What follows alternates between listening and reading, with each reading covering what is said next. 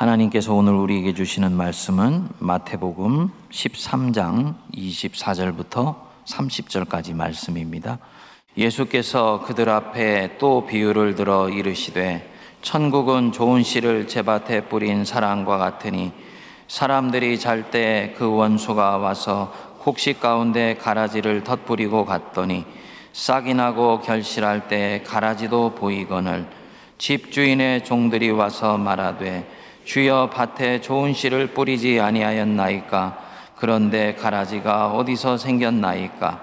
주인이 이르되 원수가 이렇게 하였구나. 종들이 말하되 그러면 우리가 가서 이것을 뽑기를 원하시나이까? 주인이 이르되 가만두라. 가라지를 뽑다가 곡식까지 뽑을까 염려하노라. 둘 다 추수 때까지 함께 자라게 두라. 추수 때 내가 추수꾼들에게 말하기를 가라지는 먼저 거두어 불사르게 단으로 묶고 곡식은 모아 내 곡간에 넣으라 하리라. 아멘. 우리 성도님들은 지금 이 세상의 역사가 흘러가는 방향을 보면서 좀 한 번씩 낙심하게 되는 경우가 있지 않습니까? 예수님이 죄와 죽음의 권세를 깨치시고 부활하셨다고 하는데 그럼에도 불구하고 내가 보기에 세상은 여전히 정의롭지 못하며 선보다는 악이 승리하는 것 같은 그런 느낌을 가지면서 마음에 한 번씩 낙심이 찾아오게 되지 않습니까? 예수께서 오늘 비유를 통해서 바로 이러한 우리가 느낄 수 있는 현실에 대해서 어떻게 이해해야 되고 또 어떻게 대응해야 되는지에 대해서 말씀을 합니다. 오늘 이 알곡과 가라지의 비유를 정확하게 이해하기 위해서는 이 비유가 자리하고 있는 전후 맥락을 명료하게 들여다봐야 됩니다. 먼저 이 알곡과 가라지 비유 앞에는 씨 뿌리는 비유가 나오지요. 천국 말씀을 듣고 반응하는 네 가지 마음밭에 대해서 말씀을 합니다. 그리고 이 비유 뒤에는 겨자씨의 비유에 대해서 말씀합니다. 이 전후에 있는 두 비유 모두 우여곡절은 있지만 하나님의 나라는 점점 확장되어 가며 선은 승리를 거두게 된다는 긍정적인 전망을 갖고 있습니다. 그런데 현실은 실제로 이렇게 얘기한 대로 전개되지 않는 경우들이 대단히 많다는 거지요. 하나님의 나라는 이루어져 가는 것 같지 않고 하나님의 뜻을 신실하게 쫓아가려고 하는 사람들은 그렇지 않은 사람들보다 더 고달픈 삶을 사는 것 같이 보이기도 합니다. 진리는 대단히 무력해 보이고 임시 변통이 훨씬 세상을 사는데 유용한 무기가 되는 것 같이도 느껴집니다. 콩 심은 데 콩 나고 팥 심은 데 팥 난다고 했는데 바르게 살려고 하는 사람들이 더 힘들게 사는 것 같이도 느껴집니다. 이때 우리에게는 질문이 일어납니다. 하나님 도대체 어디 계신 거야? 전능하신 하나님이 진짜 이 세상을 주관해 가시고 내 인생을 이끌어 가시고 있기는 한 건가? 이런 질문들이 일어나게 됩니다. 우리 주님이 바로 거기에 대고 말씀하시는 것입니다. 24절을 보시면 천국은 좋은 씨를 제 밭에 뿌린 사람과 같다 그랬습니다. 자기 밭에 좋은 씨를 뿌렸으니 당연히 좋은 알곡이 열리는 것을 기대하게 될 것입니다. 그런데 싹이 나고 알이 맺히기 시작할 무렵에 보니 뿌리지도 않은 가라지가 함께 자라가고 있는 것을 보게 되었습니다. 이 주인의 하인들이 신실한 종들이었던 것 같아요. 그저 주인 시킨 일만 하는 사람들이면 대수롭지 않게 넘어갈 수도 있었을 것인데 뿌리지도 않은 가라지가 자라는 것을 보고는 속상한 마음에 주인에게 와서 보고를 했습니다. 27절에 보시면 주여 밭에 좋은 씨를 뿌리지 아니하였나이까 그런데 가라치가 도대체 어디서 생긴 것입니까? 이 얘기를 들은 주인이 전혀 당혹해 하지도 않고 놀라지도 않습니다. 마치 이미 모든 것을 다 알고 있었다는 듯이 태연하게 종들에게 말합니다. 28절에 보면 원수가 이렇게 하였구나. 주인의 말이 맞지요. 25절 앞부분에 가면 사람들이 잘 때 원수가 와서 가라지를 덧뿌리고 갔다고 얘기를 했습니다. 그러니까 이 종들이 다시 묻습니다. 그러면 우리가 가서 그 가라지를 다 뽑아버릴까요? 주인의 입에서 전혀 예상치 않은 답이 나왔습니다. 가만 두라. 가라지를 뽑다가 곡식까지 뽑을까 염려가 된다. 그리고는 주인이 결론 삼아서 30절에서 말씀합니다. 둘 다 추수 때까지 함께 자라게 두라.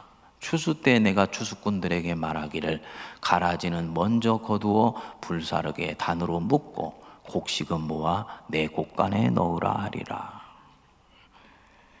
대단히 단순한 비유 같습니다만 이 안에는 인간 현실을 둘러싼 다양한 문제를 바라보는 근본적인 통찰이 들어 있습니다. 첫 번째로는 하나님의 일이 이루어지는 것을 방해하는 어둠의 힘은 실제로 존재한다라는 것을 말씀합니다. 예수님은 그것을 원수라고 했고요. 성경에서는 마귀 혹은 사탄이라고 얘기한 이 힘입니다. 악마적 힘입니다. 주인이신 하나님, 그리고 그 주인의 일을 하는 하나님의 사람들 외에도 세상에는 이들이 인식하지 못하는 가운데 살짝 와서 하나님 나라를 해질러 놓는 힘이 실제로 존재한다. 제3의 힘입니다. 그리고 이 제3의 힘을 명료히 인식하고 사는 것은 하나님의 뜻을 이루어가는 삶을 사는 데 있어서 대단히 결정적으로 중요한 부분입니다. 뿔 달린 존재가 아니지요? 눈에 보이지도 않습니다. 사람들의 마음 속에서 기생충처럼 죄를 통하여 역사를 합니다. 사람들 마음뿐만 아니라 문명 속에서 문화 속에서 또아리를 틀기도 합니다. 정치인들과 경제인 등 사회 주도층 안에 탐욕이라는 것을 집어넣어서 움직이기도 합니다. 요즘 같은 경우에는 인터넷 같은 매체들을 통해서 확인되지도 않은 뉴스들을 사람들의 마음과 생각 속에 집어넣어서 이들로 하여금 다른 생각을 품고 움직이게 만들어요. 문제는 이런 이 악마적인 힘이 교회 밖에만 있는 것이 아니라 교회 안에도 있다는 것입니다. 저 같은 목회자들을 통해서 역사하기도 하고요. 교회 지도자들의 위선적인 마음을 통해서 움직이기도 합니다. 심지어는 거짓 선지자들의 교묘한 설교를 통해서 사람들에게 잘못된 신앙과 교리를 집어넣어서 움직이기도 합니다. 그래서 사람들의 마음을 예수가 원하시는 것과는 전혀 다른 방향으로 몰고 가는 거예요.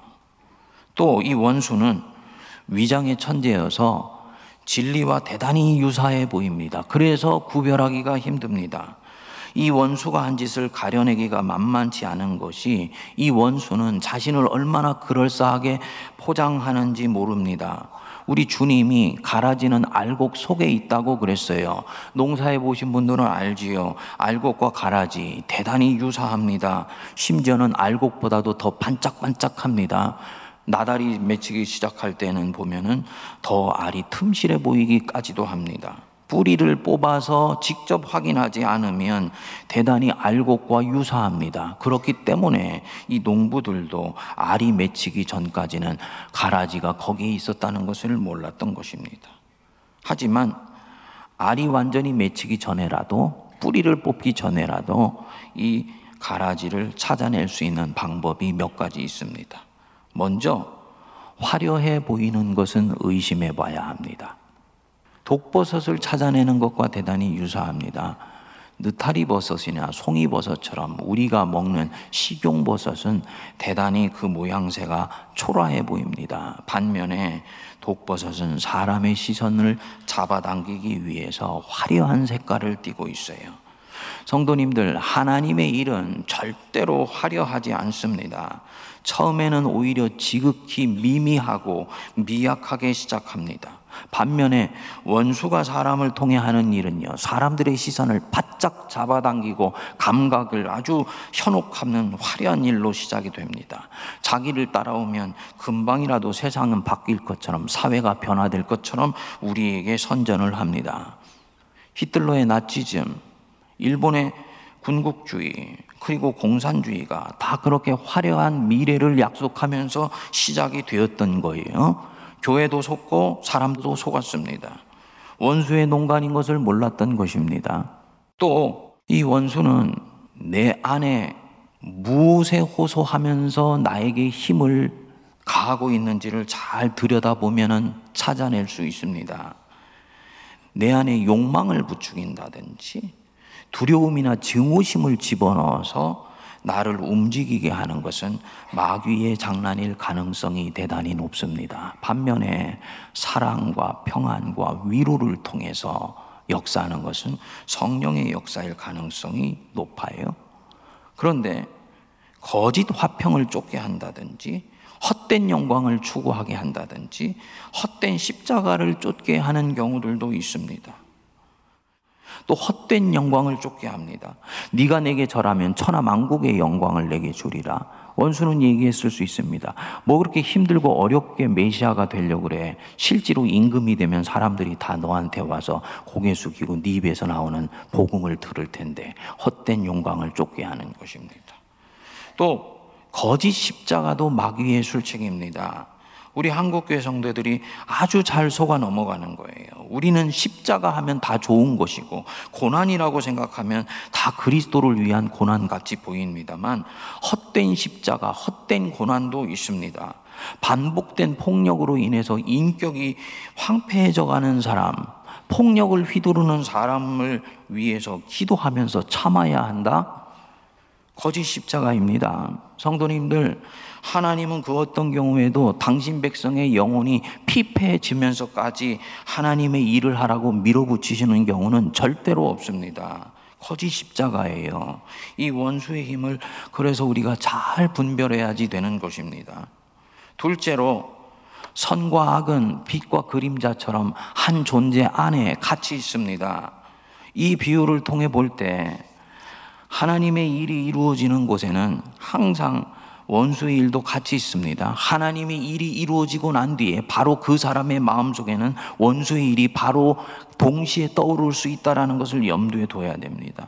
선한 일 옆에는 항상 악한 일도 같이 움직이는 거예요.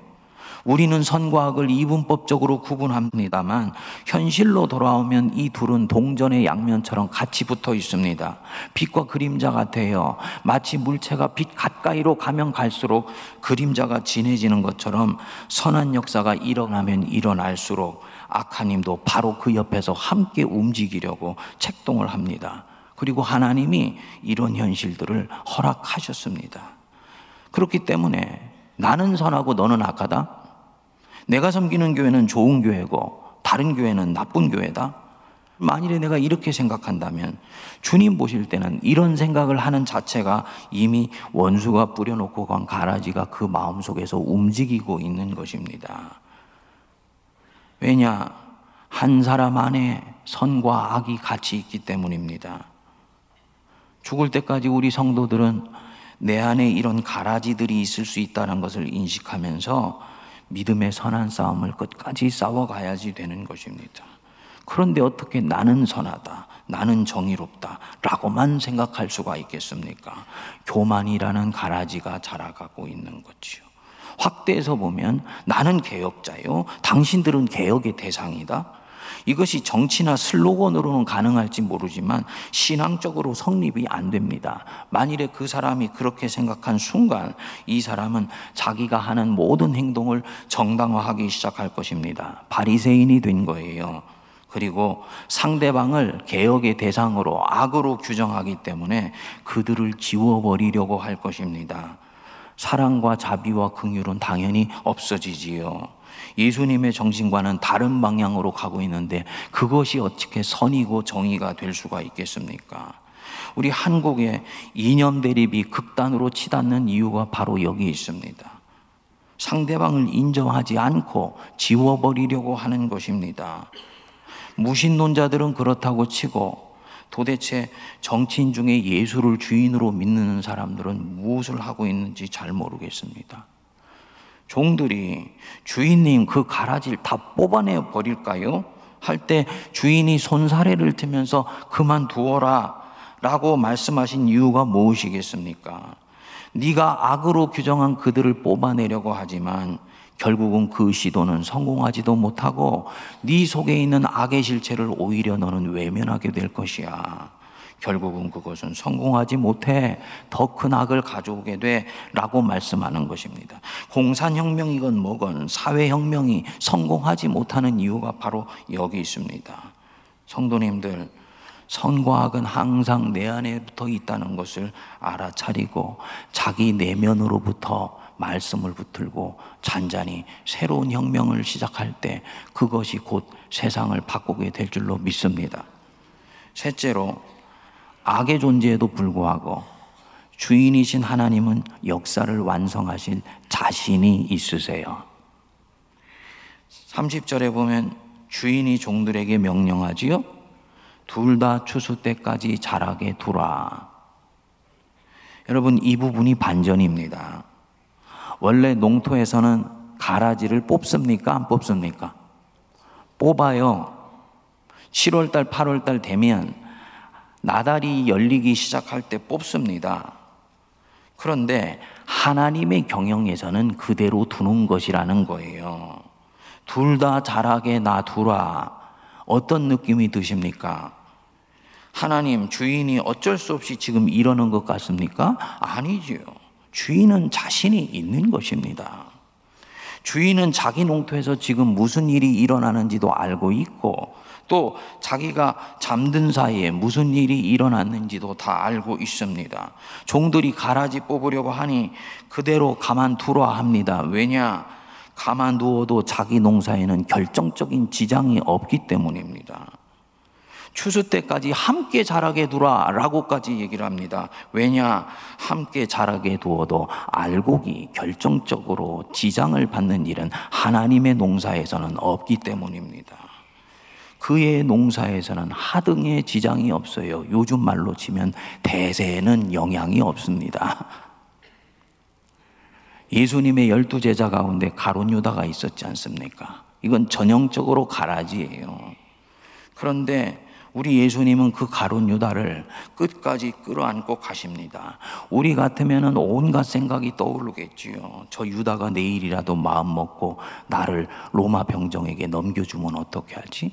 공생애가 3년 남았는데 저 유다 때문에 하나님의 일이 어그러지면 어떻게 하지? 온갖 생각이 다 떠올라서 우리는 액션을 취할 것 같은데 주님은 그냥 이 가라지를 끌어안고 계속 가십니다. 이유가 뭐냐? 자신이 있으시기 때문입니다.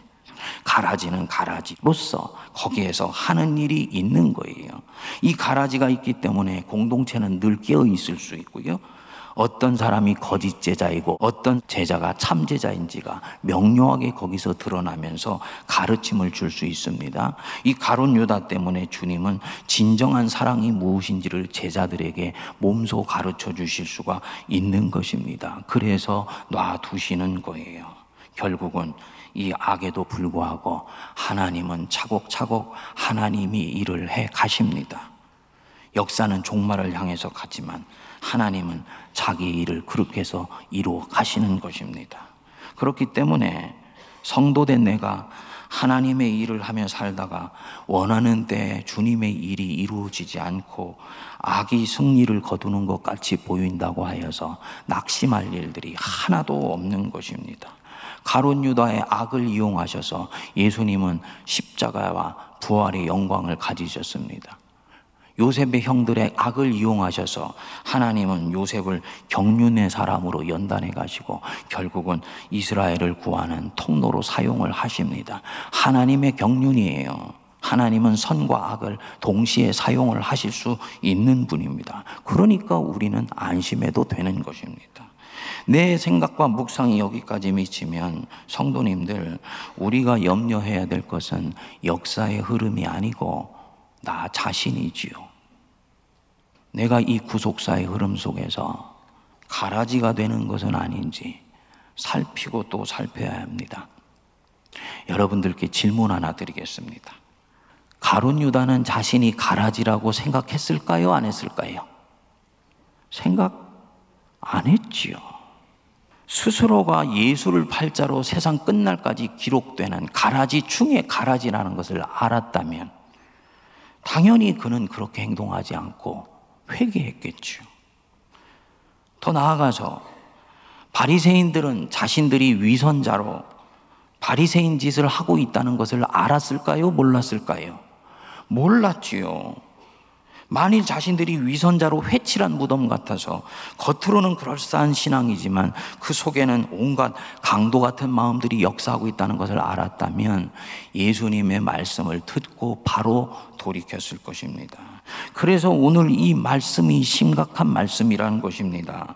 심판이 분명히 있다고 하셨지 않습니까? 추수 때 추수꾼들에게 내가 말하기를 가라지는 먼저 거두어 불사르게 단으로 묶어 곡식은 모아 내 곡간에 넣으라 하리라. 분명히 알곡과 가라지를 심판하시는 때가 온다고 말씀하신 것입니다. 그러면 나는 알곡인가 가라지인가? 이게 말씀을 진지하게 묵상하면 당연히 스스로에게 질문이 올 수밖에 없는 것입니다. 문제는 가론 유다나 바리새인처럼 자신들이 가라지인 줄을 모르고 알곡으로 생각했다가 낭패를 당했는데 나는 어떠하냐? 저에게 적용하면 이상학 목사 너는 어떠하냐? 너는 네가 목사라고 생각해서 알곡같이 행사하지만 너 혹시 가라지 아니냐? 심각한 질문이죠. 성령님이 내게 하시는 것이건 원수가 나에게 도전하면서 하는 얘기건 중요한 얘기입니다. 근데 내가 가라지인지 알곡인지 알 수 있는 방법을 주님이 가르쳐 주셨습니다. 가라지에 대한 부분들은 여러분들이 잠시 옆으로 밀쳐 놓으세요. 거기에 보시면 38절에 주님이 이렇게 말씀하십니다. 밭은 세상이요. 좋은 씨는 뭐라고요? 천국의 아들들.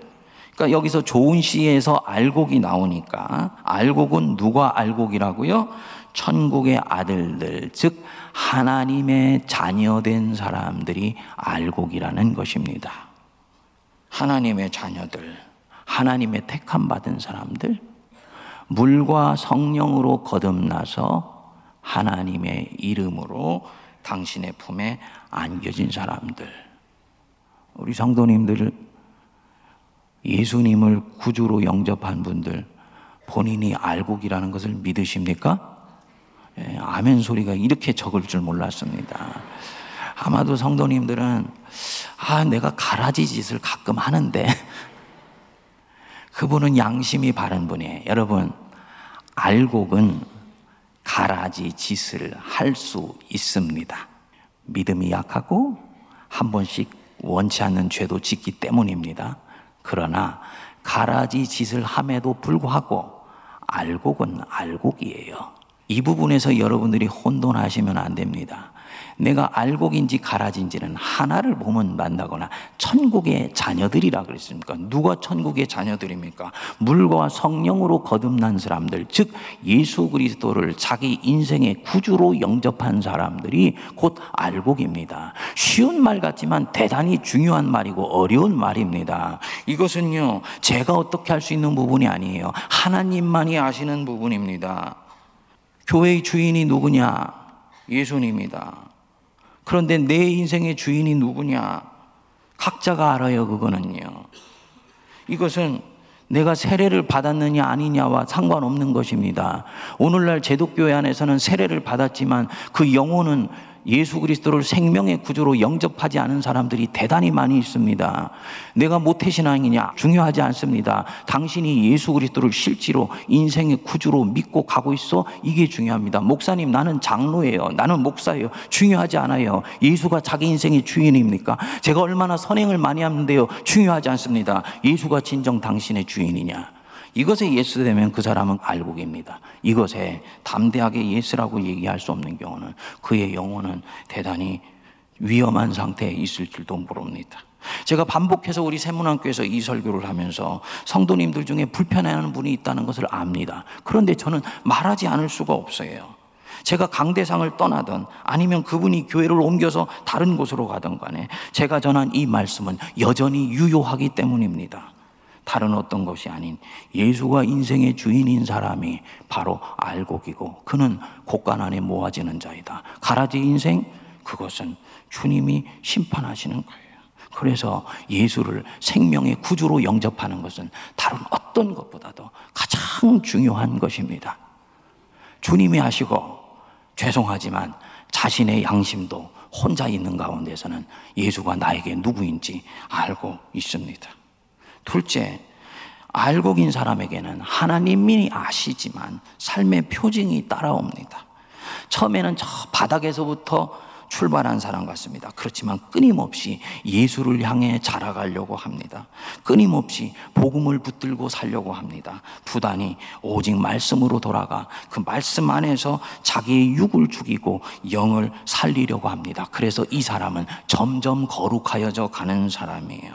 이 사람은 가라지 같이 되려고 하다가도 회개하고 존재 자체가 알고 기기에 결국은 선한 열매를 맺게 되어 있습니다.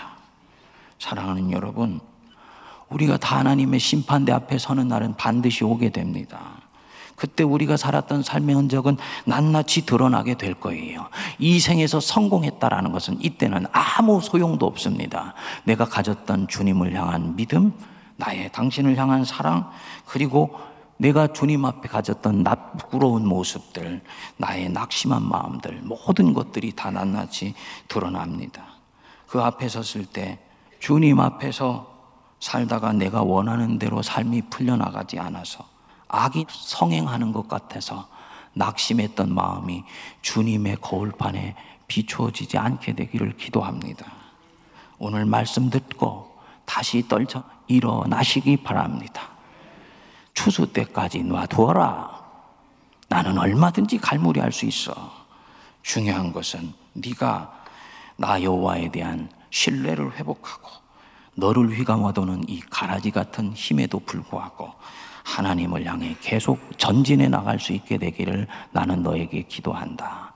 나는 네가 가라지가 뿌리를 휘마는 것처럼 너를 잡아당기는 것 같을지라도 계속 나 여호와를 향해 성장하며 성숙해 가기를 원한다. 주님께서 우리에게 그렇게 말씀하십니다. 모두가 알곡되셔서 주님의 곳간에 차곡차곡 쌓이는 은혜를 경험하시기를 바랍니다. 기도하겠습니다. 하나님 아버지, 은혜를 감사합니다. 비유의 창을 열어주셔서 보이는 역사 저편에서 일어나는 보이지 않는 역사를 보게 하여 주시고 보이지 않는 것 같은 하나님의 손길 속에서 일하시는 주님의 선하심과 전능하심을 보게 하심을 감사합니다.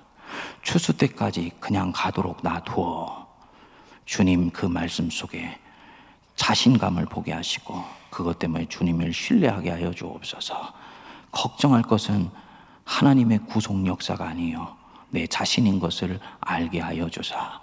가라지 같은 행동을 하고 있는 자 돌이키게 하시고 알고 김에도 불구하고 낙심하고 있는 자 일어나게 하여 주시며 가라지로서 교회에 와 있는 하나님 백성들이 있다면 영을 누러 우리 주 예수 그리스도를 생명의 구주로 영접하여 알곡으로 변하는 역사를 허락하여 주옵소서.